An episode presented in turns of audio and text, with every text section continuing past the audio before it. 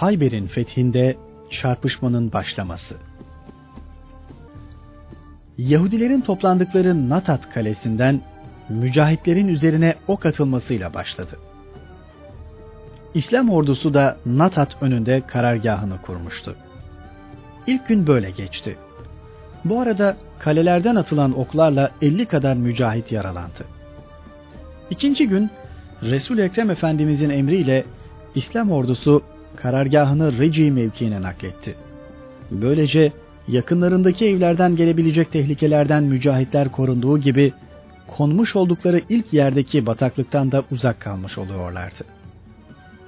Peygamber Efendimiz ve mücahitler her sabah silahlanarak Natat Kalesi'nin üç tarafına geliyor, akşama kadar Yahudilerle çarpışıyor, akşamleyin ise tekrar Reci'ye dönüyorlardı. Bu arada Peygamber Efendimiz bir baş ağrısına yakalandı. İki gün mücahitlerin yanına çıkamadı. Ordunun başına önce Hazreti Ebu Bekri görevlendirip Yahudilerle çarpışmaya gönderdi. Şiddetli çarpışmalar olmasına rağmen fetih gerçekleşmedi. İkinci sefere Aksancağını Hazreti Ömer'e verdi ve mücahitlerle birlikte çarpışmaya gönderdi. Yine şiddetli çarpışmalar cereyan etti ama fetih ona da nasip olmadı. Yedi gün böylece devam etti. Bu sırada İslam ordusu bir şehit verdi. Mahmud bin Mesleme Sıcaklıktan ve şiddetli çarpışmadan gelen yorgunlukla bitkin bir halde Natat Kalesi dibinde gölgelenirken yukarıdan Yahudiler tarafından atılan bir taşla başından ağır yara aldı ve üç gün sonra da şehadet mertebesine erdi. Yine bu esnada Amir bin Ekva karşı karşıya geldiler. Birbirlerine kılıç sallamaya başladılar. Amir ordugahına getirildi. Orada yarının tesiriyle şehit olarak vefat etti. Zaten Efendimiz de henüz Hayber'e varmadan önce onun şehadet mertebesine ereceğini işaret buyurmuşlardı. Devs kabilesi reisi şair Tuheyl bin Amr hicretten önce Mekke'de Peygamber Efendimizle görüşüp Müslüman olmuştu. O zamandan beri de kabilesini İslamiyet'e davet edip durmuştu. Tufayl bin Amr bu sefer kabilesinden 400 kadar Müslümanla hicretin 7. senesinde Medine'ye geldi. Peygamber Efendimizin Hayber'e gittiğini haber alınca da Hayber'e gelip İslam ordusuna katıldılar. Yahudilere karşı savaş açtılar. Gelen 400 kişiliğinin arasında sonradan meşhur olacak Ebu Hureyre de bulunuyordu.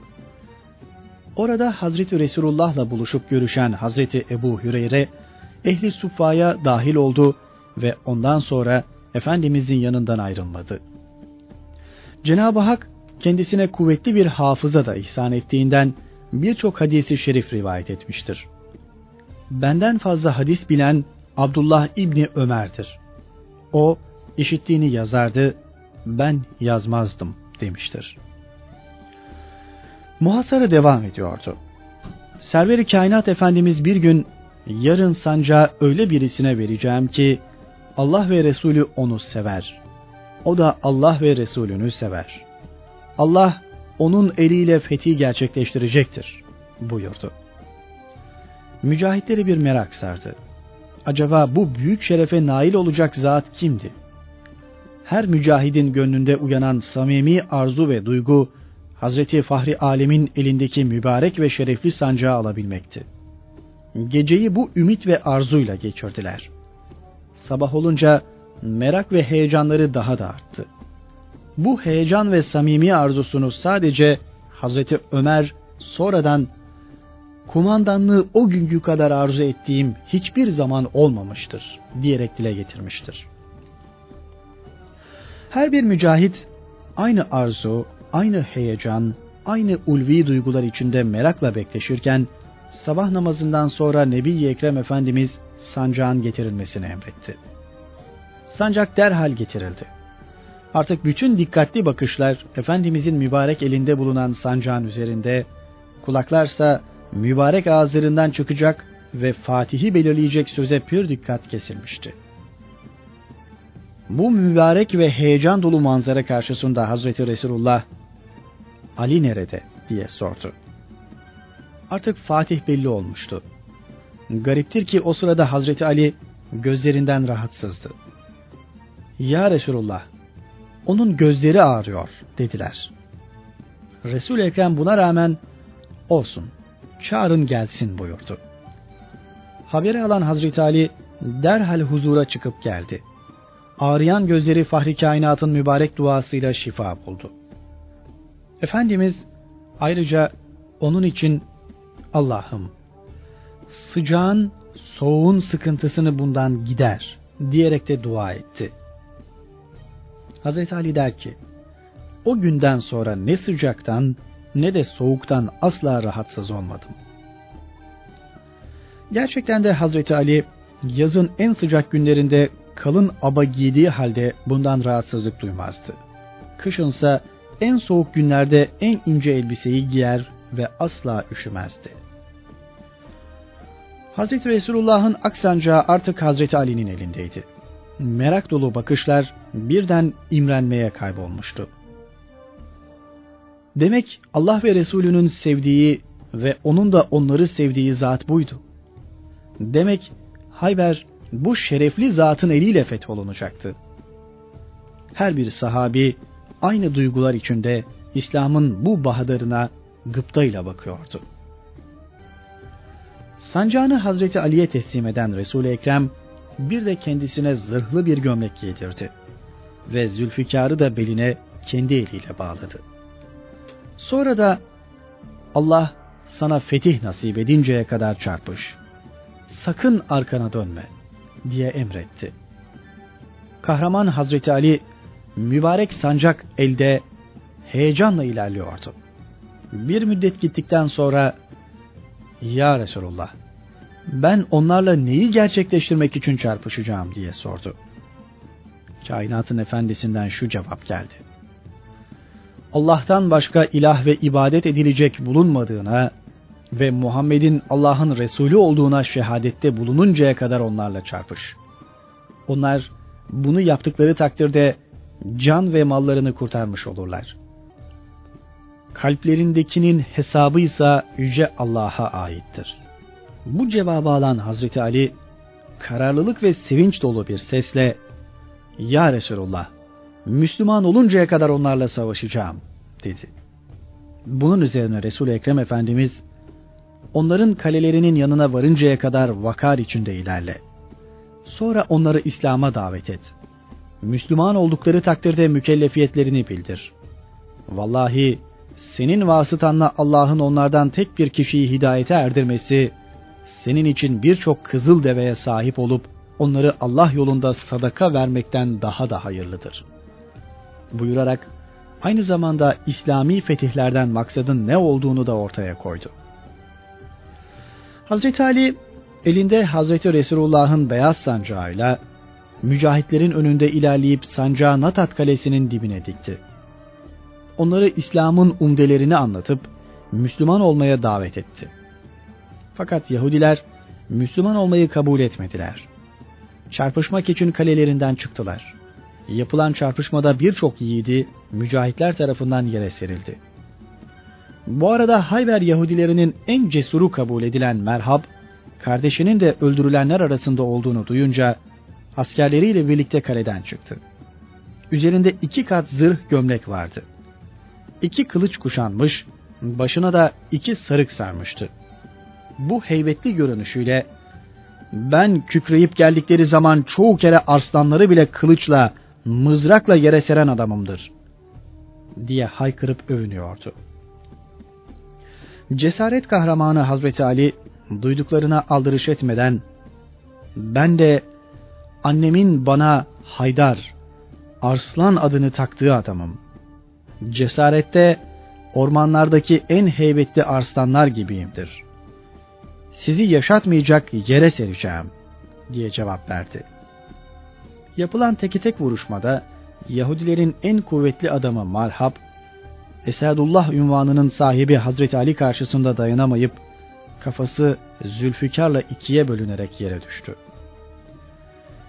Manzarayı gören Hazreti Resulullah mücahitleri müjdeledi. Sevininiz, Hayber'in fethi artık kolaylaştı. Bundan sonra mücahitler cesaretle düşmanın üzerine yürüdüler. Bu arada birçoğunu yere serdiler. Sadece Hazreti Ali o gün sekiz Yahudi'yi öldürdü.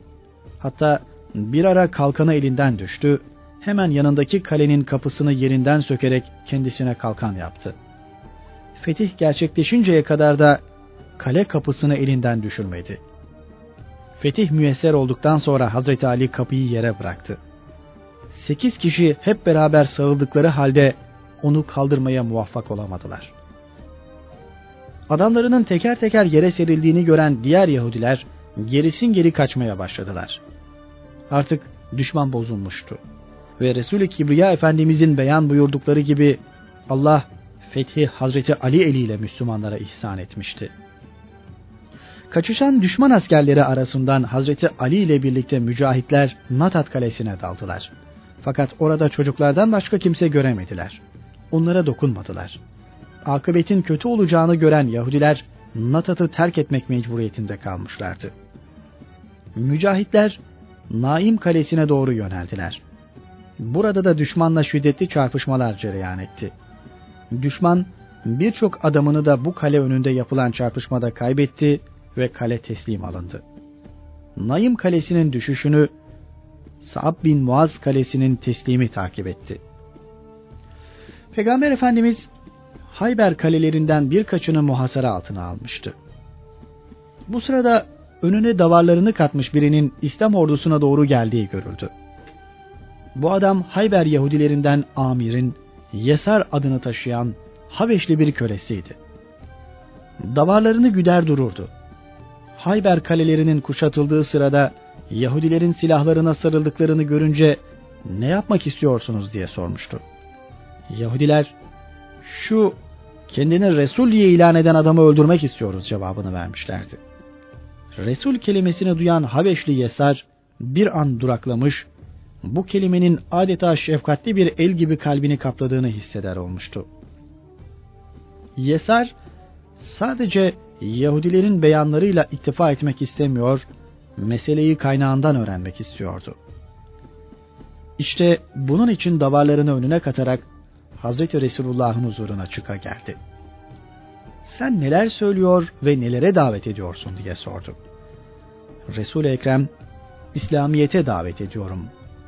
Allah'tan başka ilah bulunmadığına ve benim de onun Resulü olduğuna şehadete, Allah'tan başkasına ibadet etmemeye çağırıyorum buyurdu. Yesar bu sefer peki ben dediğin gibi iman eder ve şehadette bulunursam bana ne var? Resul-i Ekrem eğer bu iman ve bu şehadet üzere ölürsen cennet var dedi. Bunun üzerine Yesar hemen orada Müslüman oldu. Resul-i Ekrem ona bu iman ve şehadet üzere ölürse cennete gideceğini söylemişti. Ama Yesar müteredditti. Yaşadığı muhitte insanlar makam ve mevkilerine, zenginlik ve fakirliklerine, güzellik ve çirkinliklerine göre muamele görüyorlardı. Güzel olmayana, hele köleye kimse itibar etmezdi. Bu sebeple, Ya Resulullah, ben Habeşi, siyah tenli, çirkin yüzlü ve fakir bir adamım. Bir köleyim. Bu halimle Yahudilerle çarpışır ve ölürsem yine cennete girer miyim? Resul-i Ekrem'den Yesar'ı sevince gark eden cevap geldi. Evet, cennete girersin. Yesar bu sefer, Ya Resulullah, şu davarlar bana emanettir. Şimdi ben onları ne yapayım diye sordu. Resul Ekrem Efendimiz onları karargahtan çıkar. Onlara doğru ufak taşlar at ve bağır. Onlar sahiplerinin yanına dönecektir diyerek Yesar'a yol gösterdi. Yesar hemen kalktı, yerden bir avuç kum alıp davarlara doğru savurdu. Haydi artık sahibinize dönünüz. Davarlar sanki biri tarafından güdülüyormuş gibi topluca gidip sahiplerinin yanına vardılar. İslamiyetle şereflenen Yesar artık o andan itibaren Allah yolunda çarpışan bir mücahit olmuştu. Mücahitler safında düşman arasında cesurca dalıyordu. Çok geçmeden kalelerden atılan taşlarla şehit oldu. Böylece bir vakit namaz kılma fırsatını bile bulamadan cennete uçan Müslüman ünvanını aldı. Şehit Yesar'ın cenazesi karargaha getirildi. Üzeri örtülüydü. Yerde uzatılmıştı. Cenazeye bakan Hazreti Resulullah'ın bir ara yüzünü çevirdiğini fark eden sahabiler merakla ''Ya Resulullah, ondan yüzünüzü niçin çevirdiniz?'' diye sordular. Resul Ekrem Efendimiz sebebini izah etti.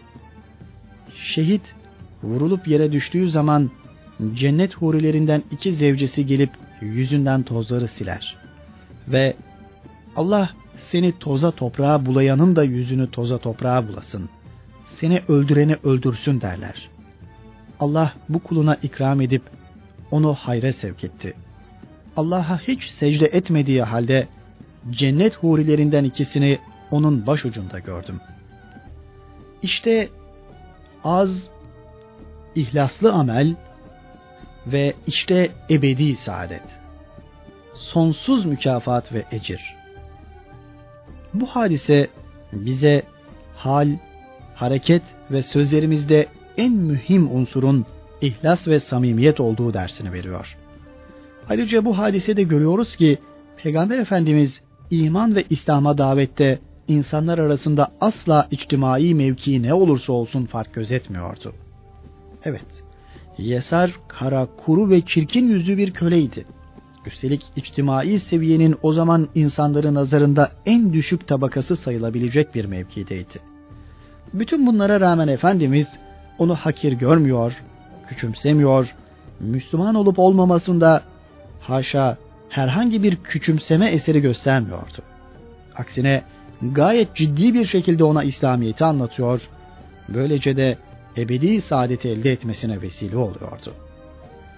İslam ve imana hizmette bulunanların da aynı ölçü ve düşünceyle hareket etmeleri gerekir.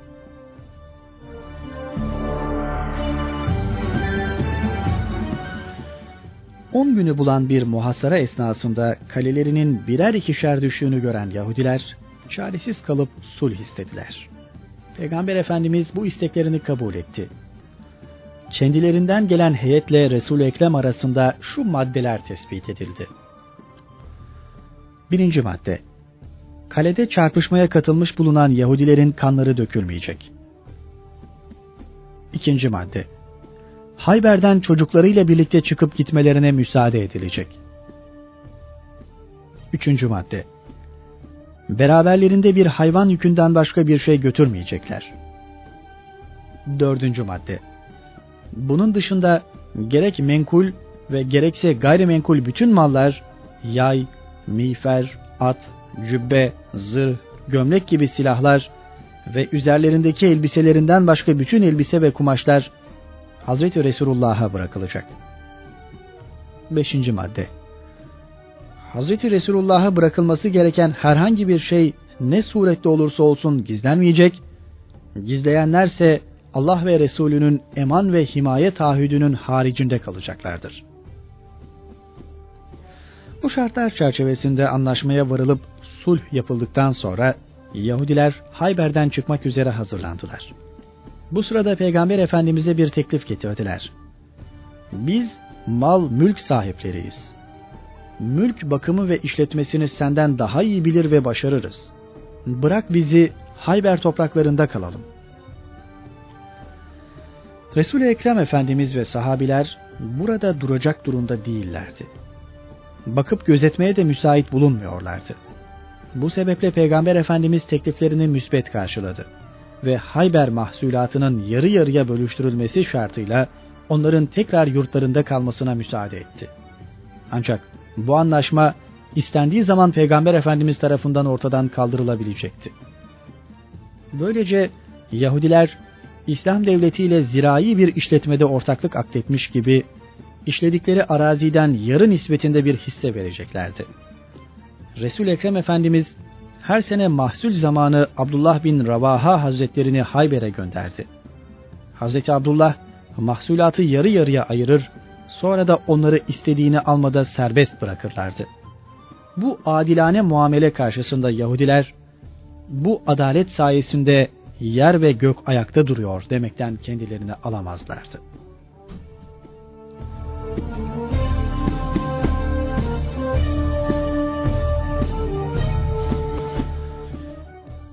Harp sonunda 1600 kişilik İslam ordusunun 20'nin üzerinde şehit vermiş olduğu görüldü. Buna karşılık müdafada bulunan ve harbi kendi kalelerinde kabul etmek gibi bir avantaja sahip olan 20 bin kişilik Yahudi ordusunda ölü sayısı ise 93'ü buluyordu.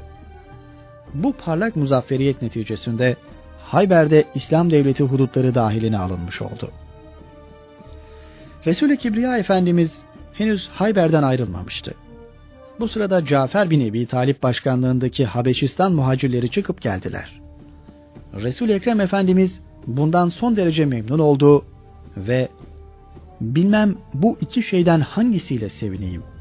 Fethi Hayber'le mi yoksa Kuddumu Cafer'le mi? diye buyurdu. Peygamber Efendimiz Hayber ganimetlerinden onlara da pay ayırmıştır. Medine'ye gelindikten sonra Hayber fethine katılan mücahit muhacirlerden bazılarının Habeşistan muhacirlerine biz hicrette sizi geçmişizdir dedikleri duyulmuştu. Hatta bir gün Hazreti Cafer bin Ebi Talib'in Habeşistan'a hicret etmiş bulunan hanımı Hazreti Esma, Hazreti Hafsa'nın ziyaretine gitmişti. Orada Hazreti Ömer'le karşılaşmıştı. Hazreti Ömer onun Esma binti Umeys olduğunu öğrenince bizler hicrette sizleri geçmişizdir. Bu sebeple de Resulullah'a sizden daha yakınız demişti. Hazreti Esma buna kızmış ve hayır gerçek senin bildiğin gibi değildir. Vallahi sizler Resulullah'ın yanında bulunuyordunuz da o sizin aç olanlarınızı doyuruyor, cahillerinizi de vaaz ve nasihat ederek yetiştiriyordu. Bizlerse dinimiz yolunda uğradığımız düşmanlıklar yüzünden Habeş ülkelerine gitmek zorunda kalmıştık. Bunu da ancak Allah ve Resulünün rızasını kazanmak yolunda göze almıştık. Dedikten sonra ilave etmişti. Vallahi ben senin bu dediklerini Resulullah'a söyleyeceğim ve bunun doğru olup olmadığını soracağım. O sırada Resulü Kibriya Efendimiz geldi. Esma binti Umeys, Hazreti Ömer'in kendisine söylediklerini nakletti. Resul Ekrem buna karşılık sen ona ne söyledin diye sordu. Hazreti Esma ben de ona şöyle şöyle cevap verdim dedi. Bunun üzerine Resul-i Kibriya Efendimiz Hazreti Esma'ya bu hususta bana sizlerden daha yakın kimse yoktur buyurduktan sonra ilave etti. Ömer ve arkadaşlarına bir hicret sevabı vardır. Siz gemi halkına ise iki hicret sevabı vardır. Bunu duyan Habeşistan'dan gelen Müslüman muhacirler de son derece sevindiler. Bu da Müslümanların hicrete ne derece ehemmiyet verdiklerini açıkça göstermektedir.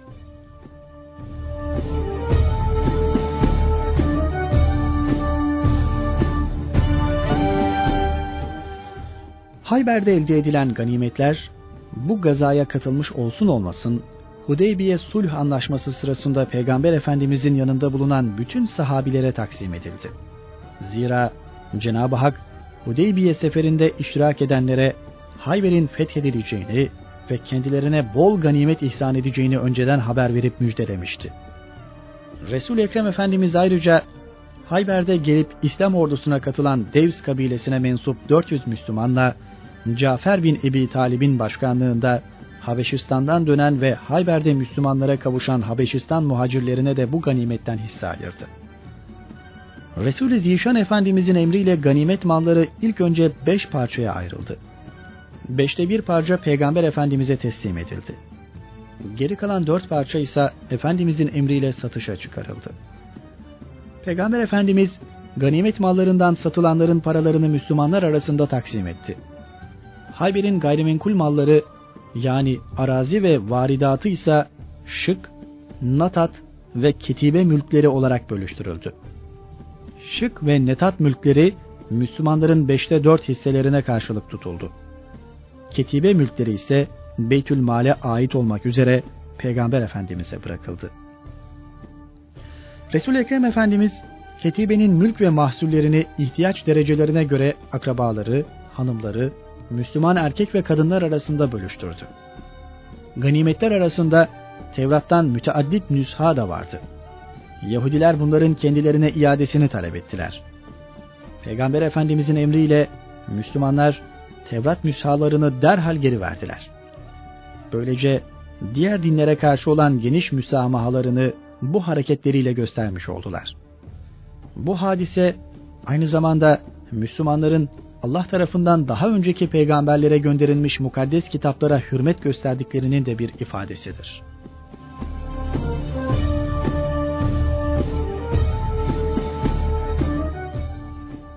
Peygamber Efendimizin bütün iyi niyet ve güzel muamelesine rağmen Yahudilerin İslam'a karşı gönüllerinde besledikleri kin ve düşmanlık ateşi bir türlü sönmüyordu.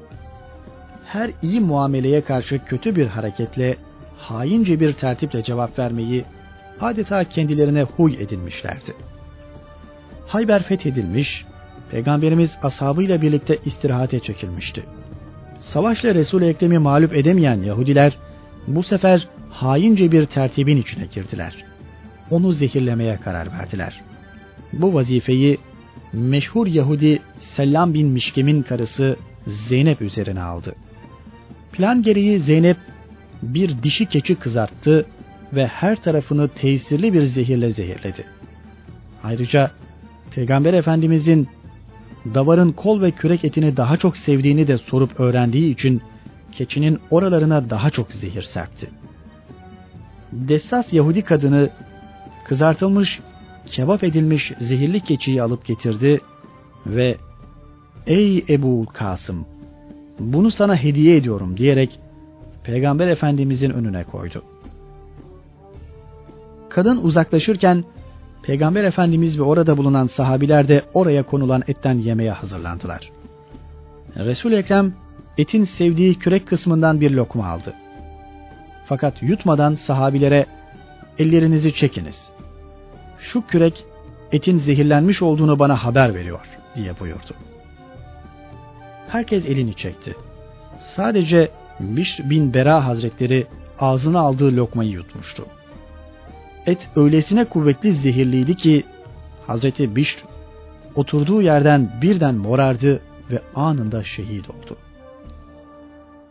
Peygamberi öldürmekle iştihar bulunan, zehirleme marifetini her milletten çok daha iyi beceren Yahudilerin bu teşebbüsü de akim kalınca, Peygamber Efendimiz bu tertibe alet olan Zeynep'i huzuruna çağırdı. Zeynep suçunu itiraf etti. Peygamber Efendimizin neden bunu yaptın sorusuna şu cevabı verdi.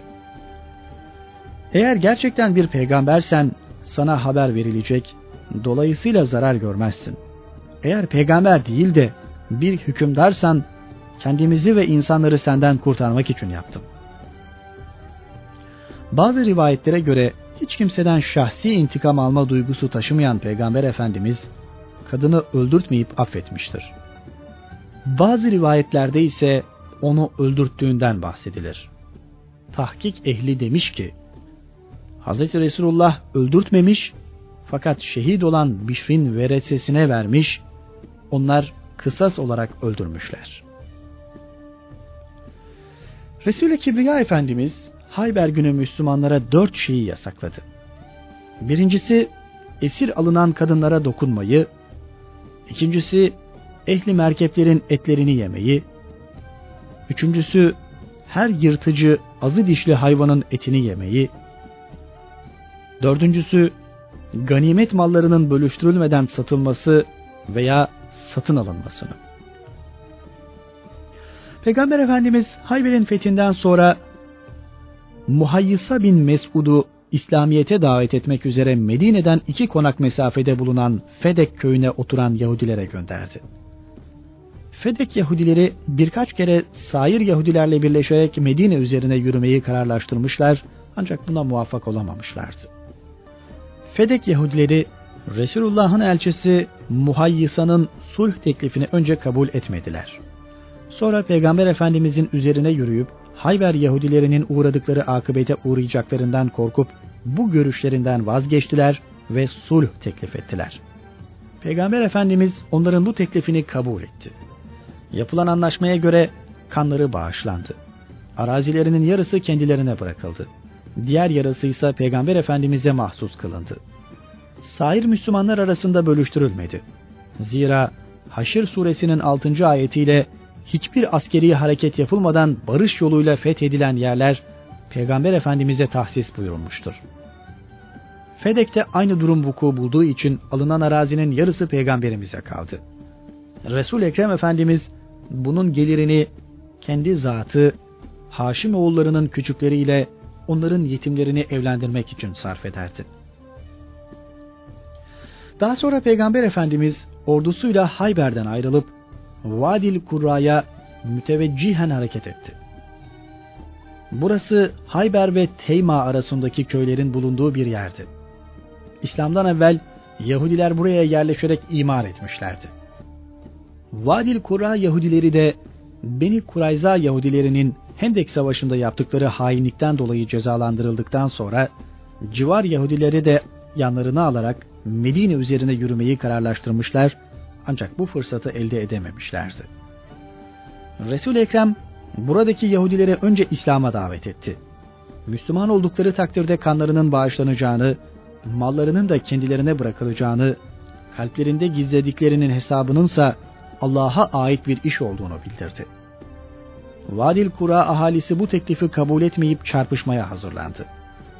Bunun üzerine Peygamber Efendimiz onları muhasara altına aldı.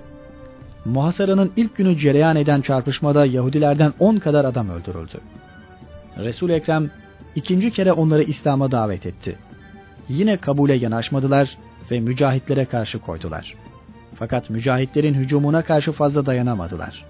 Henüz güneş bir mızrak boyu yükselmemişti ki teslim olmak mecburiyetinde kaldılar. Burada bol miktarda ganimet elde edildi. Resul Ekrem onları usulüne göre beş kısma ayırdı. Dört payını mücahitler arasında bölüştürdü, bir payını da Beytül Mal'e ayırdı. Arazisi ise Hayber'de olduğu gibi orada bulunan ahaliye mahsulatının yarı yarıya bölüştürülmesi şartıyla bırakıldı. Medine ile Şam yolu üzerinde Hayber ve Tebük arasında bulunan Teyma mevkiinde de Yahudiler oturuyorlardı. Peygamber Efendimizin Hayber ve Vadil Kura'da yaptıklarını duymuşlardı. Bu sebeple İslam ordusu buraya gelir gelmez cizye vermeyi kabul ettiler. Dolayısıyla yurtlarından ayrılmamış, toprakları da ellerinden gitmemiş oldu.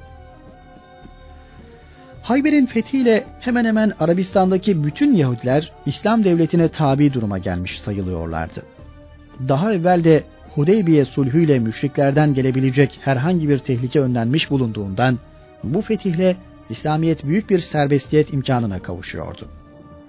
Hudeybiye sulh anlaşmasıyla müşriklerin Yahudilerin yardımına koşmaları veya onlarla işbirliğine girişmeleri önlenirken bu fetihle de Yahudilerin Kureyş müşrikleriyle herhangi bir işbirliğine teşebbüsleri bertaraf edilmiş oluyordu. Artık ne müşriklerden Yahudilere ne de Yahudilerden müşriklere bir ümit ışığı kalmamıştı.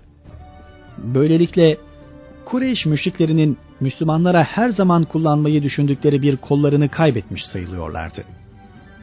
Bu fetih etrafta da büyük akisler uyandırdı. Çünkü Hayber'in çok kuvvetli kalelere sahip bulunduğu, buradaki Yahudilerin ise harp sanatını çok iyi bildikleri, harp malzemesi bakımından da üstün bir seviyede bulundukları, cesur adamlarının, yiğitlerinin oldukça fazla olduğu herkesce biliniyordu. Bütün bunlara rağmen İslam ordusu karşısında mağlup düşmeleri hepsini korkutuyor, Müslümanların yenilmez bir güç halini aldıklarını bir kere daha anlıyorlardı. Nitekim arzularıyla gelip İslam hakimiyetini kabul ederek boyun eğdiklerini bildirmişlerdir. Bu bakımdan Hayber'in fethi İslam tarihinde önemli bir yer işgal eder. Hayber fethinde esir alınanlar arasında Hazreti Safiye de bulunuyordu. Asıl ismi Zeynep olan Hazreti Safiye, Beni Nadir reisi Huyey bin Ahtab'ın kızıydı. Annesi ise Beni Kurayza Yahudileri eşrafından olan Semevellin kızı Berre'ydi. Hayber Yahudileri reislerinden Revi bin Hukayk'ın oğlu Kinane ile yeni evlenmişti. Hayber günü Rebi öldürülünce dul kalmıştı. Müslümanlar tarafından da Kamus Kalesi'nin teslim olması sırasında esir alınmıştı. Esirler toplandığı zaman Dihyetül Kelbi Resul Ekrem Efendimiz'e gelip bir cariye istemişti. Peygamber Efendimiz de esirler arasından bir cariye almasına müsaade buyurmuştu. Bunun üzerine Hazreti Dıhye Hazreti Safiye'yi beğenip almıştı. Fakat ashab-ı kiram Hazreti Safiye'nin Hayber reisinin gelini ve Beni Nadir'in en şerefli bir ailesinin kızı olduğunu düşünerek bunu uygun görmedi. Hazreti Resulullah'a gelerek Ya Resulullah Beni Kurayza ve Beni Nadirlerin reisi Huyey'in kızı Safiye'yi Dıhye'nin alması uygun değildir. Onu ancak sen almalısın diyerek itiraz ettiler. Peygamber Efendimiz bu itirazı kabul etmediği takdirde ashab-ı güzinin kalben rahatsız olacakları muhakkaktı. Bunun üzerine Efendimiz Hazreti Dıhye'ye başka bir kadın almasını emir buyurdu. Hazreti Bilal'i de Hazreti Safiye'yi getirmeye gönderdi. Hazreti Bilal, Hazreti Safiye'yi yine esir düşen amcası kızıyla alıp getirirken onları Yahudi erkeklerinden iki kişinin cesedinin yanından geçirdi. Amcası kızı bu manzarayı görür görmez feryat ve figana başladı. Yüzünü parçalayıp başına topraklar saçtı. Uzaktan durumu fark eden Resul Ekrem Efendimiz yanına gelen Hazreti Bilal'e "Ey Bilal, senden merhamet ve şefkat duygusu sökülüp atıldı mı ki bu kadıncağızları ölülerin yanından geçirdin?" buyurdu. Hazreti Bilal mahcup mahcup huzurda boynunu büktü ve "Ya Resulullah, zatınızın bundan rahatsız olacağını tahmin etmemiştim." diyerek özür diledi. Resul Ekrem Efendimiz Hazreti Safiye'yi arka tarafına almalarını emrederek üzerine de omuz atkısını örttü. Bunun üzerine sahabiler Peygamber Efendimizin onu kendisine başkumandanlık hakkı olarak aldığını anladılar. Peygamber Efendimizin harp sonrası bir prensibi de mağlup ettiği veya teslime mecbur bıraktığı düşmanla uzlaşma yoluna gitmesiydi. Hazreti Safiye ailesi Yahudiler arasında itibarlı ve şerefli bir aileydi. Elbette onun mevkiinin muhafazası İslamiyet ve Müslümanlar için iyi neticeler ve faydalar doğurabilecekti. Bir diğer hususta Resul-i Ekrem'in bazı evliliklerinde siyasi durumu göz önünde bulundurmasıydı. Bir kabilenin veya bir kavmin ileri gelenlerinden birinin kızını almakla o kavmi, o kabileyi düşmansa İslamiyete ve Müslümanlara karşı düşmanlıklarını en azından hafifletip yumuşatıyor, dostsa bu dostluğun daha da kuvvet bulmasını sağlıyordu. Hazreti Cüveyriye ve Hazreti Ümmü Habibe ile evlenmelerinde bu hususlar gayet açık görülür. Resul-i Ekrem Efendimiz Hazreti Safiye'ye İslam'ı anlattı ve eğer Müslüman olursan ben seni kendime zevce edineceğim. Şayet Yahudiliği tercih edecek olursan seni azat ederim, sen de gider kavmine kavuşursun buyurdu. Resul-i Kibriya Efendimizle bir kerecik olsun görüşüp kendisinden birkaç kutsi kelam duyan Hazreti Safiye tercihini doğru yaparak aynı zamanda kalbinin safiyetini ve derin anlayışını açıkça ortaya koydu. Ya Resulullah, siz beni İslamiyet'e davet etmeden önce konak yerine geldiğimde Müslümanlığı arzulamış ve seni tasdik etmiş bulunuyordum. Yahudilikle benim hiçbir ilgim kalmamış ve ona artık ihtiyacım da yoktur. Hayber'de de artık ne babam ne de kardeşim vardır. Sen beni küfürle İslamiyet'ten birini seçmekte serbest bırakıyorsun.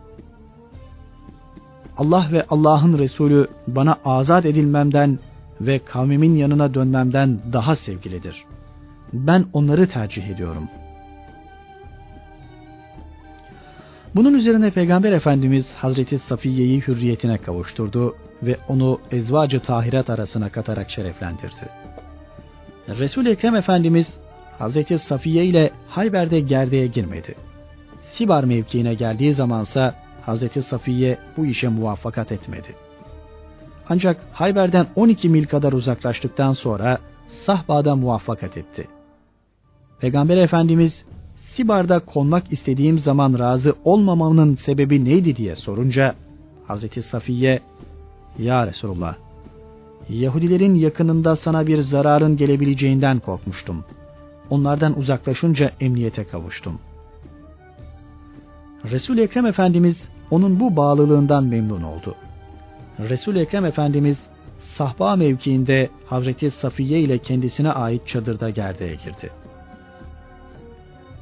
Peygamber Efendimiz Hazreti Safiye'nin yüzünde bir darbe çürüğü gördü. Sebebini sordu. Hazreti Safiye izah etti. Kinane bin Rebi ile evlendiğim ilk gece bir rüya görmüştüm. rüyamda Medine tarafından bir ayın gelip kucağıma düştüğüne şahit oluyordum. Bunu Kinane'ye anlatınca kızdı ve sen ancak Hicaz hükümdarı Muhammed'e varmak istiyorsun diyerek yüzüme bir tokat vurdu. Onun izi kaldı. Hazreti Ebu Eyüp el-Ensari kılıcını kuşanıp o gece sabaha kadar çadırının etrafında dolaşarak Peygamber Efendimiz'i beklemişti. Resulü Kibriya Efendimiz sabahleyin erkenden çadırından çıkınca Hazreti Ebu Eyüp tekbir getirdi. Peygamber Efendimiz ona elinde kılıç çadırın yanında görünce ''Ya Eba Eyüp nedir bu halin?'' diye sordu. Bütün gece gözü uyku tutmayan fedakar sahabi ''Ya Resulullah harpte babasını, kardeşini, kocasını, amcasını, akraba ve talukatını kaybeden ve henüz yeni Müslüman olan bu kadından sana bir zarar gelebileceğinden korktum da çadırını bekledim.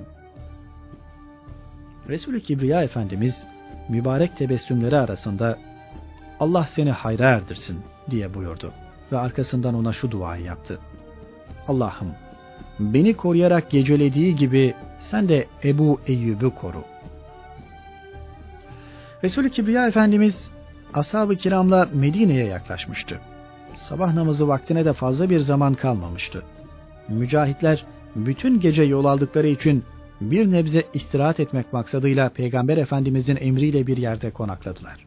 Resul Ekrem Efendimiz sabah namazı vaktinizi kim bekleyecek?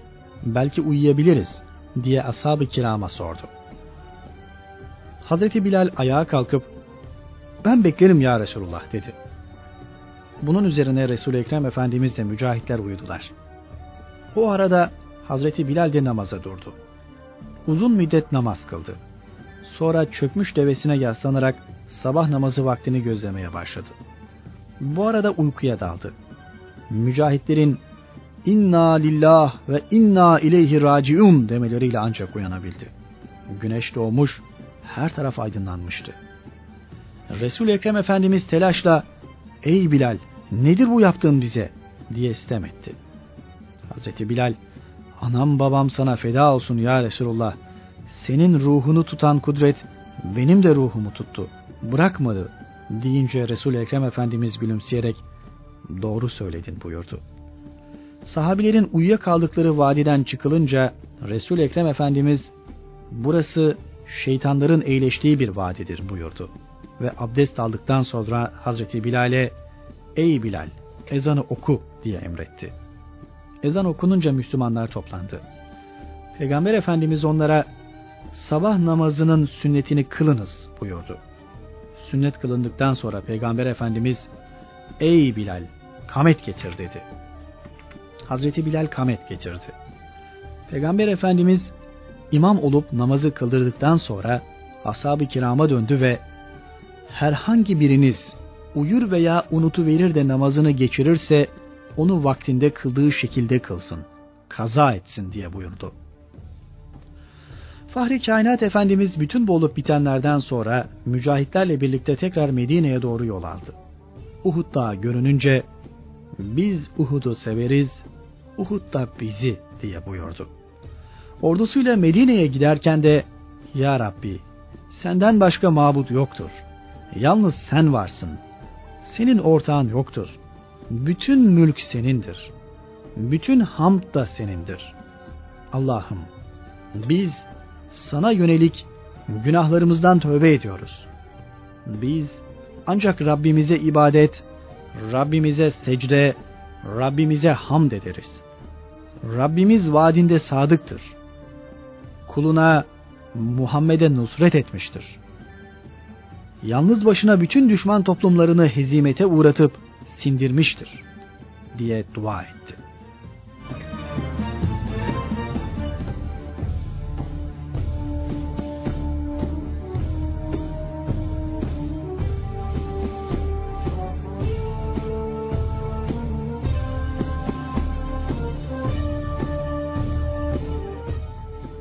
Kaza Umresi Hicretin 7. senesi Zilkade ayı. Miladi 628. Bu tarihten bir sene önce Peygamber Efendimiz ve ashab-ı kiramın Kabe'yi ziyaret edip umre yapmalarına Kureyş müşrikleri mani olmuşlar ve imzalanan Hudeybiye anlaşmasıyla resul Ekrem ve Müslümanların bu niyet ve arzularının tahakkuku bir sene sonraya bırakılmıştı. Cenab-ı Hakk'ın yardımıyla Peygamber Efendimiz bu bir sene zarfında birçok muvaffakiyet elde etmişti. Devrin hükümdarlarını İslam'dan haberdar etmiş ve onları İslam'a davette bulunmuştu. Bunlardan bir kısmı İslamiyetle müşerref olmuşlardı. Ayrıca Hayber'i fethederek hemen hemen Arabistan yarımadasında bulunan bütün Yahudileri tesirsiz hale getirmişti. Yine İslamiyet'in gittikçe güç kazandığını, kuvvet elde ettiğini göstermek babında da birçok kabileye askeri birlik göndererek onları itaat altına almıştı. Bütün bunlardan sonra Kabe'yi ziyaret ve umrenin ifası zamanı gelmiş bulunuyordu. Resul-i Kibriya Efendimiz Zilkade ayı girince ashabına umre için hazırlanmalarını emretti. Bu emre göre Hudeybiye seferine katılmış bulunanlardan hayatta olanların hiçbiri geri kalmayacaktı. O sırada Medine'ye taşradan gelmiş kimsesiz ve yardıma muhtaç birçok Müslüman vardı. Efendimiz'e başvurarak, Ya Resulullah, bizim ne azığımız ne de bizi doyuracak bir adamımız var diyerek durumlarını arz ettiler. resul Ekrem ihtiyacı olanlara yardım etmelerini, onlara bakmalarını Medine halkına duyurdu. Bunun üzerine ashab-ı kiram, Ya Resulullah, biz sadaka olarak neyi verelim? Verecek hiçbir şey bulamıyoruz ki, dediler. Resul-i Zişan Efendimiz, ne olursa, isterse yarım hurma olsun, buyurdu. Server Kainat Efendimiz yerine Uveyf bin Azbat'ı vekil bırakıp umre için hazırlanmış bulunan 2000 civarındaki Müslümanla Medine'den Mekke'ye Beytullah'a doğru yola çıktı. Müslümanlar yanlarında 60 kurbanlık deve sürüyorlardı. Peygamber Efendimiz kendi kurbanlık devesini bizzat mübarek elleriyle işaretlemişti. Resul Ekrem Efendimiz ayrıca Kureyş müşrikleri tarafından herhangi bir saldırı ve karşı koymaya maruz kalabilirler düşüncesiyle 100 at ve miğfer, zırh gömlek ve mızrak gibi harp silahları da almıştı. Halbuki yapılan anlaşma gereği beraberinde sadece yolculuk silahı sayılan kılıç olacak ve o da kınında sokulu vaziyette bulunacaktı. Öyleyse vadinde hiçbir zaman hulfetmeyen Hazreti Resulullah neden böyle hareket ediyordu? Bu husus sahabilerin nazarından kaçmadı. Sordular. Ya Resulullah, müşriklerle sadece kınına sokulu kılıçla geleceğine dair ahdin vardı. Halbuki sen silah taşımaktasın. Hazreti Fahri Alem sebebini izah etti. Biz bu silahları hareme Kureyşlilerin yanına götürmeyeceğiz. Fakat her ihtimale karşı yanımızda bulunduracağız. Müslümanların kalbi heyecan ve sevinçle atıyordu. Muhacirlerin duydukları sevinç ve heyecansa tarife sığacak gibi değildi. Yedi sene önce terk etmek zorunda kaldıkları baba ocağına kavuşacaklar, Kabe-i Muazzama'yı ziyaret edeceklerdi. Hepsinden de mühimi kendilerini hakir gören, kendilerine olmadık eziyet ve işkencelerde bulunan Kureyş müşriklerine İslam'ın izzet, şeref, azamet ve haşmetini göstereceklerdi. Bu sebeple gönülleri heyecan doluydu. Zülhuleyfe mevkiine varınca Resul Ekrem Efendimiz Muhammed bin Mesleme'nin kumandanlık ettiği süvarilerle birlikte silah yüklerini ve kurbanlık develeri önden gönderdi ve orada ihrama girdi. Artık etraf Allah Resulü ve Müslümanların telbiye sadalarıyla adeta sarsılıyordu. Önden giden Muhammed bin Mesleme komutasındaki yüz atlı birliği ve beraberinde götürdükleri silahlar Merruz Zehran mevkiinde müşriklerin birkaç adamı tarafından görüldü. Nedir bunlar diye sordular. Muhammed bin Mesleme Resulullah'ın süvarileridir dedi ve devam etti. Kendileri de inşallah yarın sabah burada olacaklardır. Adamlar şaşkına döndüler ve son sürat yol olarak haberi Mekke'ye ulaştırdılar. Müşrikleri bir korku ve telaş sardı. Muhammed üzerimize yürüyor diyerek durumdan birbirlerini haberdar ettiler. Gerçi Hazreti Resulullah Hendek Harbi'nden sonra artık onlar bizim üzerimize değil, biz onların üzerine yürüyeceğiz buyurmuşlardı. Ama bu sefer o gaye ile tertip edilmiş değildi. Sadece anlaşmada da belirtildiği gibi Kabe'yi tavaf etmek, umrelerini yapmak maksadıyla yola çıkmışlardı. Buna rağmen müşrikler fazlasıyla endişeye kapıldılar. Derhal Resul Ekrem Efendimize işin gerçek mahiyetini öğrenmek için adamlarını gönderdiler. Telbiye sadalarıyla Zül Huleyfe'den ayrılan Peygamber Efendimiz Müslümanlarla birlikte Merruz Zehran'a geldi. Oradan bütün silahları Batn-ı Yeceç mevkiine gönderdi. Silahları beklemek üzere de Evs bin Havli başkanlığında 200 kişiyi vazifelendirdi. Daha sonra Peygamber Efendimiz ashabıyla yol alarak oradan Mekke'nin rahatlıkla görüldüğü Batn-ı Yece mevkiine geldi. Bu sırada Kureyş temsilcileri çıkıp geldi. Ya Muhammed, herhalde sana bizim küçük veya büyük herhangi bir hıyanetimiz, vefasızlığımız haber verilmiş değildir. Buna rağmen hareme, kavminin yanına böyle silahlı mı gireceksin? Halbuki oraya yolcu silahı olan kınlarına sokulu kılıçlardan başka bir şeyle girmemek şartını kabullenmiştin. Peygamber Efendimiz meseleyi izah etti. Hareme kınlarında sokulu kılıçlardan başka silahla girecek değiliz. Ben çocukluğumdan beri hayatımın her safhasında ancak verdiğim sözde durmakla vefakarlıkla tanınmış, bilinmişimdir. Fakat silahların bana yakın bir yerde bulunmasını isterim. Kureyş baş temsilcisi Mikrez bin Havs aynı sözleri tasdik etti. Senden beklenen, sana yaraşan da iyilik ve vefakarlıktır dedi. Durum temsilciler tarafından süratle Kureyşlilere ulaştırıldı. İçlerini kemiren düşmanlık duygusunun eseri olarak Müslümanların bu muhteşem sevinç ve nurani bayramlarını yakından temaşa etmemek için Kureyşliler Mekke'yi boşalttılar. Hz. Resulullah müstesna bir ihtişam ve vakarla devesi kasvanın üzerinde Mekke'ye girdi. Müslümanlar etrafında tecessüm etmiş nurdan yıldızları andırıyorlardı. Bu yıldızların arasında serveri kainat efendimiz bir güneş gibi parlıyordu. Tam bir intizam ve haşmet içinde adım adım Kabe-i Muazzama'ya, Beytullah'a yaklaşıyorlardı. Lebbeyk, Allahümme lebbeyk nidaları Mekke'nin her tarafına yayılıyor. Dağlar, taşlar bu nurani sadaya cevap veriyorlardı. Müşriklerse bu kuydu yerlerde, dağ başlarında adeta bu ulvi sadaya kulaklarını tıkamış, bu haşmetli manzara karşısında gözlerini kapatmışlardı. Kasvanın yuları şair Abdullah bin Revaha'nın elindeydi.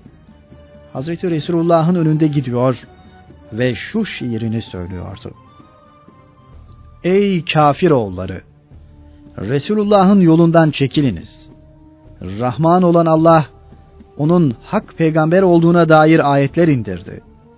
Bütün hayır ve iyilik Allah Resulü'nde ve onun yolundadır. En hayırlı, en şerefli ölümde onun yolunda çarpışarak ölmektir. Bu ulvi ve nurani manzara arasında Resul-i Ekrem ve Müslümanlar telbiyelerle Beytullah'a vardılar. Resul-i Ekrem Mescid-i Haram'a girince omuz ihramının bir ucunu sağ koltuğunun altından alıp sol omzunun üzerine atarak sağ omzunu açtı ve bugün kendisini şu şirk ehline kuvvetli ve zinde gösterecek olan kahramanları Allah rahmetiyle yargılasın, esirgesin buyurdu. Sonra sahabilere Kabe-i Muazzama'yı üç kere koşa koşa ve omuzlarını silke silke tavaf etmelerini emretti. Zira Kureyş müşrikleri yanımızdan çıkıp gittikten sonra Muhammed ve ashabı hastalık ve yoksulluğa uğramıştır. Şeklinde dedikoduda bulunarak bir nevi kendilerini teselli etmeye çalışıyorlardı. Cenab-ı Hak bütün bu dedikodularını sevgili Resulüne bildirdiği için o da ashab-ı kirama güçlü ve kuvvetli görünmelerini emrediyordu. Hatemül Enbiya Efendimiz kasvanın üzerindeydi. Kasvanın yuları ise Abdullah bin Revaha'nın elindeydi. Sahabiler de sağ omuzlarını açmış tavaf için bekliyorlardı. Peygamber Efendimiz Hacerül Esved'in yanına vardı ve elindeki değnekle dokunarak onu istilam etti. Sonra da değneği öptü. Ashab-ı kiram da aynı şeyi yaptı. Ashab-ı güzin tavafın ilk üç devresinde Peygamberimizin emri gereği hızlı hızlı ve çalımlı yürüdüler. Üç tavafı böylece tamamladılar. Abdullah bin Ravaha hem Kabe'yi tavaf ediyor hem de şiir söylemeye devam ediyordu. O Allah'ın ismiyle başlarım ki dininden başka gerçek din yoktur. O Allah'ın ismiyle başlarım ki Muhammed Resulüdür onun. Çekilin ey kafir oğulları Resulullah'ın yolundan. Hazreti Ömer bu hareketinden hoşlanmadı. Ey İbn Revaha sen Resulullah'ın önünde Allah'ın hareminde bu şiiri söyleyip duracak mısın? diyerek susmasını istedi. Hazreti Ömer'e şairane bedel Resul-i Zişan Efendimiz Ey Ömer ona mani olma. Vallahi onun sözleri bu Kureyş müşriklerine ok yağdırmaktan daha çok tesirlidir. Diyerek cevap verdi. Sonra da Abdullah bin Revaha'ya dönerek devam et. Devam et ey İbni Revaha dedi. Bunun üzerine Hazreti Ömer sustu. Aradan bir müddet geçtikten sonra Resul-i Zişan Efendimiz Abdullah bin Revaha'ya Allah'tan başka ilah ve mabut yoktur. Bir olan O'dur. Vaadini gerçekleştiren O'dur. Bu kuluna nusret veren O'dur. Askerlerine kuvvet veren O'dur. Toplanmış bulunan kabileleri bozguna uğratan da yalnız O'dur. Mealindeki duayı okumasını emretti. Ashab-ı kiram da Hz. Resulullah'ın öğrettiği bu duayı hep bir ağızdan söylemeye başladılar. Yürekleri düşmanlık, hınç ve kıskançlık dolu müşrik ileri gelenleri Hazreti Resulullah Efendimizle ashab-ı kiramı gözetlemek maksadıyla dağ başlarına çıkmışlardı. Müslümanların koşa koşa ve omuzlarını silke silke Kabe'yi muazzamayı üç kere tavaf ettiklerini görünce, demek Medine'nin humması, sıtması onları zayıf düşürmemiş. Baksanıza yürümeye kanaat etmeyip silkine silkine koşuyorlar diyerek şaşkınlık ve hayretlerini ishar etmekten kendilerini alamadılar. Peygamber Efendimiz Kabe'yi yedi kere tavaf ettikten sonra makamı İbrahim'de iki rekat tavaf namazı kıldı. Daha sonra say yapmak üzere Safa tepesine çıktı. Yine devesi kasvanın üzerinde olduğu halde Safa ile Merve tepeleri arasında yedi kere sahi yaptı. Merve'de sahi tamamlandıktan sonra da kurbanların kesilmesine geçildi. Müslümanlar da Merve'de Hazreti Resulullah'la birlikte kurbanlarını kestiler. Yine burada Hafsaf'tan Hıraş bin Ümeyye resul Ekrem Efendimizin başını kazıdı. Sahabiler de başlarını tıraş ettiler. Böylece Hazreti Fahri Alem Efendimizin Hudeybiye seferinden önce görmüş olduğu rüya aynen çıkmış oluyordu. Umre tamamlandıktan sonra Hazreti Fahri Kainat Kabe'nin içine girmek istedi.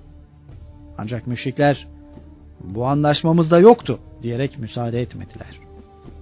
Öğle vakti girmişti.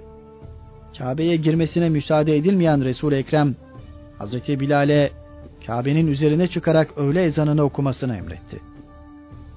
Peygamber Efendimiz ve Müslümanlar Hazreti Bilal'in yanık sesiyle okuduğu ezanı huşu ve huzur içinde dinlerken müşrik ileri gelenleri tedirgin ve üzgün görünüyorlardı. Her birinin ağzında çeşit çeşit nahoş laflar çıkıyordu. Ebu Cehil'in oğlu İkrim'e Allah Ebu Cehil'e bu kölenin söylediklerini işittirmemek ihsanında bulunmuştur dedi. Müşrik Safvan bin Ümeyye şükür ki Allah bunları görmeden babamı aldı götürdü diyerek tedirginliğini ifade ediyordu. Halid bin Esid ise hadiseden duyduğu üzüntüyü şükürler olsun Allah'a ki babamı öldürdü de Bilal'in Kabe üzerine dikilip bağırdığı bu zamanı görmedi diyerek ifade ediyordu. Bu arada ezanı işitince hiçbir şey söylemeden yüzünü kapayanlar da görülüyordu. Onlar kin, düşmanlık ve kıskançlıklarından dolayı böyle çirkin laflar ederken ashab-ı kiramsa saf bağlamış, alemlerin Rabbi olan Allah'ın huzurunda el pençe namaza duruyorlardı. Öğle namazı burada eda edildi.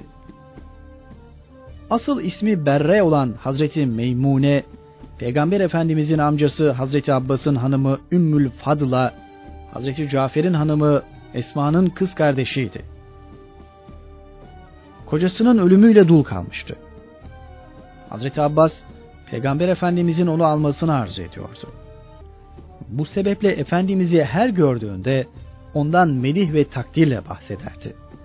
Son olarak resul Ekrem Efendimiz Umre için Medine'den yola çıkıp Cuhve'ye gelip konduğu sırada Hazreti Abbas gidip orada kendisiyle buluşmuştu. O arada Efendimiz'e Ya Resulullah Meymune bint-i Haris dul kaldı. Onu kendine zevciliğe kabul buyurursan olmaz mı? diye teklifte bulundu. Peygamber Efendimiz de bu teklifi kabul etti. Resul Ekrem henüz Mekke'den ayrılmamıştı. Hazreti Resulullah'ın kendisine dünür olduğu haberini devesinin üzerindeyken alan Hazreti Meymune, deve de üzerindeki de Resulullah'ındır diyerek memnuniyet ve sevincini ishar edip kendisine Efendimiz'e bağışladı. Hazreti Abbas da bunun üzerine Peygamberimizden 400 dirhem mehir alan Hazreti Meymune'yi ona nikahladı. Peygamber Efendimizin Hazreti Meymune ile evlenmesinde Kureyş müşrikleriyle arasında bulunan gerginliği bir derece yumuşatmak maksadını güttüğü de söylenebilir. Zira bir müddet daha kalıp Kureyşlilerle konuşma fırsatını elde etmek için bunu vesile kılmak istediğini görüyoruz. Hudeybiye muahidesine göre tespit edilen kalma müddeti üç gündü.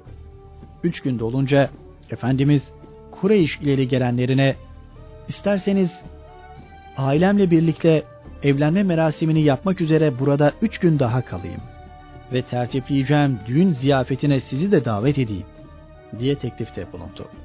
Fakat Kureyş ileri gelenleri bunu kabul etmediler. Temsilci göndererek peygamberimizden Mekke'den çıkıp gitmesini istediler. O sırada Efendimizin yanında Medineli Müslümanların ileri gelenlerinden Saad bin Ubade vardı. Kureyş temsilcilerinin Resul-i Kibriya Efendimiz'e sert konuştuklarına tahammül edemedi ve onlardan biri olan Süheyl bin Amr'a burası ne senin ne de babanın toprağıdır. Vallahi Resulullah buradan ancak anlaşma hükmü gereği kendi rızasıyla çıkar. Yoksa zorla çıkıp gitmez diyerek çıkıştı. Bunun üzerine Kureyş'in iki temsilcisi seslerini kestiler. Peygamber Efendimiz ise bu manzaraya tebessüm buyurdular. Hudeybiye Anlaşması gereğince Mekke'de kalma müddeti olarak tayin edilen üç gün dolmuştu.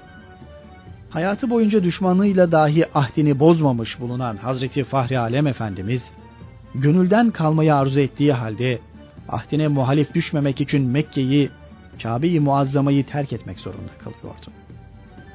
Aslında bu bir manada uzaklaşma değil, Mekke'yi fethetme zamanına gün be gün yaklaşmaktı. Bundan sonraki her gün, her saat Mekke'nin fethini, onunla birlikte gönüllerin fethini de yakınlaştıracaktı. Bu üç gün zarfında Müslümanlar Mekke'deki birçok akrabasıyla görüşme imkanına da kavuşmuşlardı. İman hakikatlerini ve İslam ahlakının güzellik, yücelik, nezaket ve nezahetini dürüst davranışlarıyla ortaya koyma fırsatını bulmuşlardı. Doğru İslamiyeti ve İslamiyete layık doğruluğu müşriklerin de gözleri önünde nurani bir manzara halinde sergilemişlerdi. Bunun neticesinde müşrik azılılara hariç halktan birçok kimsenin gönlünde iman ve İslam'a karşı sıcak bir ilgi, samimi bir istek uyanmıştı. Adeta Mekke fethedilmeden evvel halkından birçoğunun gönlü fethe hazır hale gelmişti. Resul Ekrem Efendimiz ashabıyla Mekke'den ayrıldığı sırada arkasından masum bir ses duydu. Amca, amca şeklinde. Dönüp baktılar.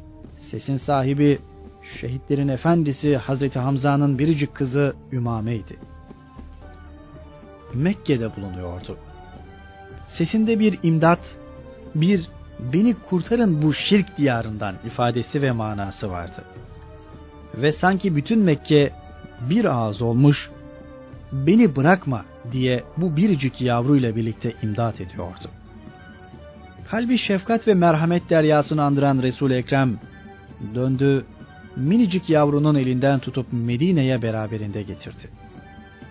resul Ekrem Efendimiz ashabıyla Mekke'den ayrıldıktan sonra Serif mevkiinde konakladı. Orada Hazreti Meymune ile evlendi. Peygamber Efendimiz akşamleyin Serif'ten ayrılıp geceleri yola devam etti. Zilhicce ayı içinde Medine'ye geldi.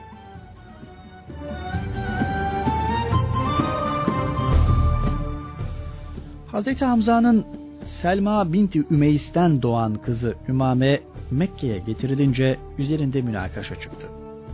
Peygamber Efendimiz Hazreti Zeyd bin Harise ile Hazreti Hamza'yı birbirine kardeş yapmıştı. Hazreti Zeyd buna istinaden şehadetinden sonra Hazreti Hamza'nın çocuklarının velisi ve vasisinin kendisi olduğunu söyledi. Ve kardeşimin kızını görüp gözetmeye ben daha layık ve haklıyım dedi. Hazreti Cafer bunu duyunca itiraz etti. Teyze de bir annedir. Zevcem Esma binti Ümeys Ümame'nin teyzesidir. Bu bakımdan onu görüp gözetmeye ben daha layık ve haklıyım dedi. Hazreti Ali ise buna kendisinin daha layık olduğunu iddia etti. Amcamın kızını müşriklerin arasından çıkarıp getiren benim dedi. Siz ona neseben benim kadar yakın değilsiniz. Onu görüp gözetmeye ben sizden daha haklı ve layıkım dedi. Meseleyi neticeye bağlamak Hazreti Resulullah'a kalmıştı. Ey Zeyd! Sen Allah'ın ve Resulünün dostusun. Ey Ali! Sen de benim kardeşim ve arkadaşımsın. Ey Cafer! Sen de bana yaratılış ve huyca en çok benzeyensin. Dedikten sonra kararı şöyle verdi. Ey Cafer! Ümame'yi görüp gözetmeye sen daha layık ve haklısın. Çünkü onun teyzesiyle evli bulunuyorsun. Kadın ne teyzesi ne de halası üzerine nikahlanıp gelemez.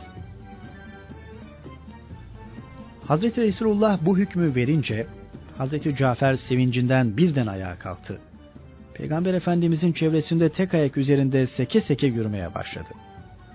resul Ekrem, ''Ey Cafer nedir bu yaptığın?'' diye sorunca Hazreti Cafer izah etti.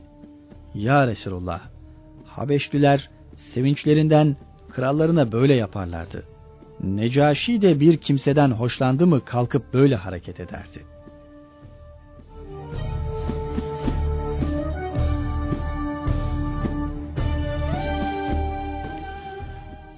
Hicretin 7. senesinin diğer bazı önemli hadiseleri.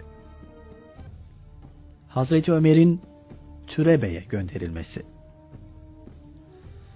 Peygamber Efendimiz Havazin kabilesinden dört oymağın Medine'ye takriben 10 kilometre uzaklıkta bulunan Türebe Vadisi'nde bir araya geldiklerini haber aldı. Bu oymaklardan biri olan Saad bin Bekr oğulları Hayber Yahudilerinin hicretin 6. yılında Medine'ye yapacakları baskında kendilerine yardım edecekleri vaadinde de bulunmuşlardı. Bunun üzerine Resul Ekrem Efendimiz hicretin 7. senesi Şaban ayında Hazreti Ömer'i 30 kişilik bir askeri birliğin başına kumanda tayin ederek Türeve'ye gönderdi. Düşman, mücahitlerin kendilerine doğru gelmekte olduğunu haber almış ve kaçmıştı. Oraya varan İslam birliği kimseye rastlamadı. Hazreti Ömer, emrindeki birlikle buradan ayrılarak Medine yolunu tuttu. Cedr denilen mevkiye geldiklerinde kılavuz orada bulunan Hasam oğulları üzerine yürümesini teklif edince Hazreti Ömer Resulullah onlarla çarpışmamamı emretmiştir diye cevap verdi. Hiçbir çarpışma olmadan Hazreti Ömer birliğiyle Medine'ye döndü. Hazreti Ebu Bekir'in Havazinilere gönderilmesi. Bir bakıma Hazreti Ömer'in Türebe'ye yaptığı seferi tamamlamak mahiyetini taşıyan bu seferde Peygamber Efendimiz yine Şaban ayında Hazreti Ömer döndükten sonra Hazreti Ebu Bekir'i Necid bölgesindeki Havazinlilerin üzerine yürümek için vazifelendirdi. Beraberindeki askeri birlikte Havazinlilerin yurduna varan Hazreti Ebu Bekir, onlara ansızın bir baskın düzenledi. Bazılarını öldürdüler, bazılarını da esir aldılar. Bir kısım ganimet de ele geçirerek Medine'ye geri döndüler. Eban bin Said bin As'ın Müslüman olması Eban bin Said bin As, Peygamber Efendimizin akrabasıydı. Soyu Efendimizle üçüncü dedesi Abdülmenaf'ta birleşiyordu. Babası Ebu Uhayha, Kureyş müşriklerinin ileri gelenlerindendi. Hudeybiye seferinden önceydi. Eban, ticaret maksadıyla Şam'a gitmişti. Orada karşılaştığı bir Hristiyan papazına, ben Kureyşliyim. İçimizden biri çıktı. Peygamber olduğunu söylüyor. Senin bu husustaki fikrin nedir diye sordu. Papaz onun ismi nedir dedi. Evan Muhammed'dir cevabını verince papaz dur sana onu tarif edeyim diye söyler ve resul Ekrem Efendimizin şekli ve şemailini, sıfatlarını, babasının, dedesinin soyunu tek tek anlatır. Evan Peygamber Efendimizin aynen anlattığı gibi olduğunu söyleyince de papaz, öyleyse vallahi o önce Araplara sonra da yeryüzüne hakim olacaktır. Sen o salih zata benden selam söyle der. Bunun üzerine Eban Mekke'ye gelir ve bir takım araştırma ve soruşturmalardan sonra hicretin 7. yılı başlarında İslamiyetle şereflenir.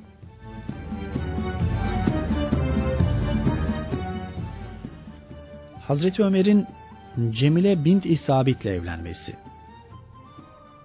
Hazreti Ömerül Faruk hicretin 7. yılında Medineli Müslümanlardan Sabit bin Aklah'ın kızı Cemile ile evlendi. Önceki ismi Asiye olan Cemile Hatun, Peygamber Efendimiz hicretle Medine'ye gelince ona ilk biat edip Müslüman olan on kadından biriydi. Hazreti Ömer evlendikten sonra onun ismini beğenmeyip Cemile diye değiştirdi. Ancak o bunu kabul etmek istemedi.